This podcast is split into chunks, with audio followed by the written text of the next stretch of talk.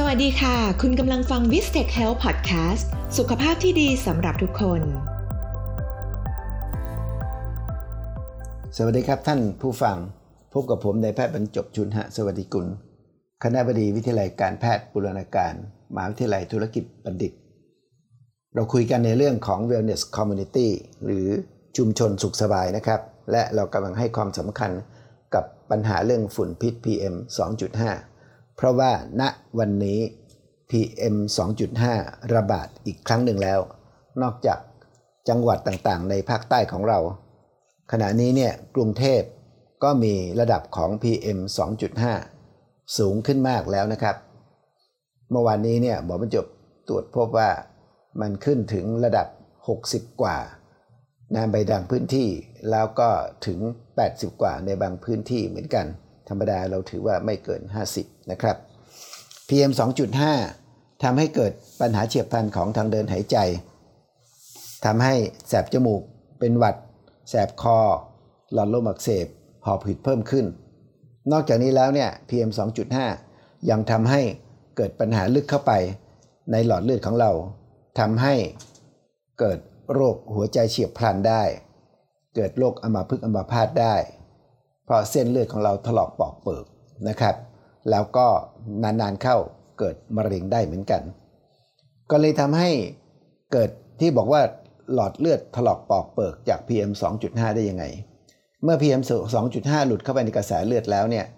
มันจะเหนี่ยวนำนะทำให้เกิดสารตัวหนึ่งที่เรียกว่าสาร homocysteine ซึ่งหมอมักจะเรียกว่าสารแสบเส้นเลือด homocysteine เนี่ย เมื่อมีสูงขึ้น มันทำให้ตลอดแนวทางหลอดเลือดที่มันแล่นผ่าน จะเกิดการถลอกปอกเปิก fibrinogen เข้าไปจับ แล้วเกล็ดเลือดเข้าไปจับ ก็เกิดอาการอุดตันของหลอดเลือดขึ้นมาได้ทันที ใน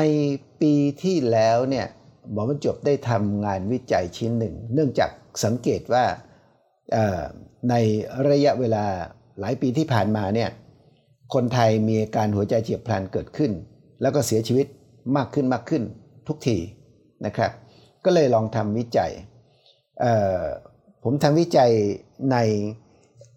คนทำงานออฟฟิศนะครับที่อยู่สำนักงงานอยู่ในกรุงเทพเลยนะครับ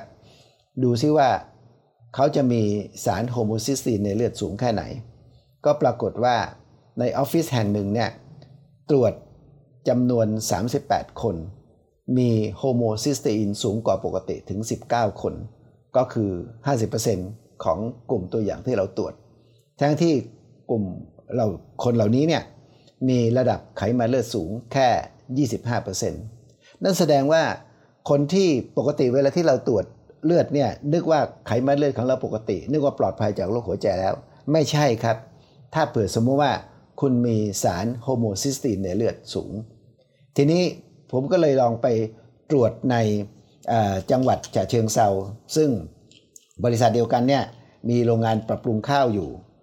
แล้วก็เราก็รู้แล้วนะครับว่าพื้นที่ที่มีอุตสาหกรรมฟุ้งกระจาย อย่างเช่นการปรับปรุงข้าวเนี่ยมันก็น่าจะมี particle ของ PM 2.5 เพิ่มขึ้น ทีนี้ก็ตรวจในคนทำงานออฟฟิศในพื้นที่นั้น ปรากฏว่าตรวจ 25 คนเนี่ยมี คนที่มี homocysteine สูงถึง 21 คน คือ 84%นี่เป็นเรื่องที่น่าตกใจ แสดงว่าคน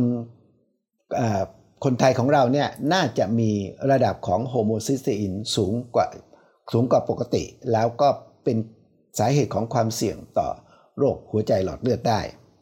สารตัวนี้เนี่ย homocysteine ที่ผ่านมาเนี่ยสหรัฐบอกว่า คนสหรัฐมีอัตรา homocysteineสูงไม่มากนัก เขาก็เลยไม่สนใจไปมัวแต่เฝ้าระวังเฝ้าระวังเรื่องของไขมันเลือดนะครับ แต่สำหรับประเทศไทยซึ่งเรากำลังเผชิญปัญหาของ PM 2.5 เนี่ยเราพบนะครับว่ามันน่าจะสัมพันธ์กับการที่มี homocysteine สูง ติดตามตอนต่อไปครับ ติดตามรับฟัง episode ใหม่ของ v i s t e c h Health Podcast ได้ทาง Podcast Spotify Facebook และ YouTube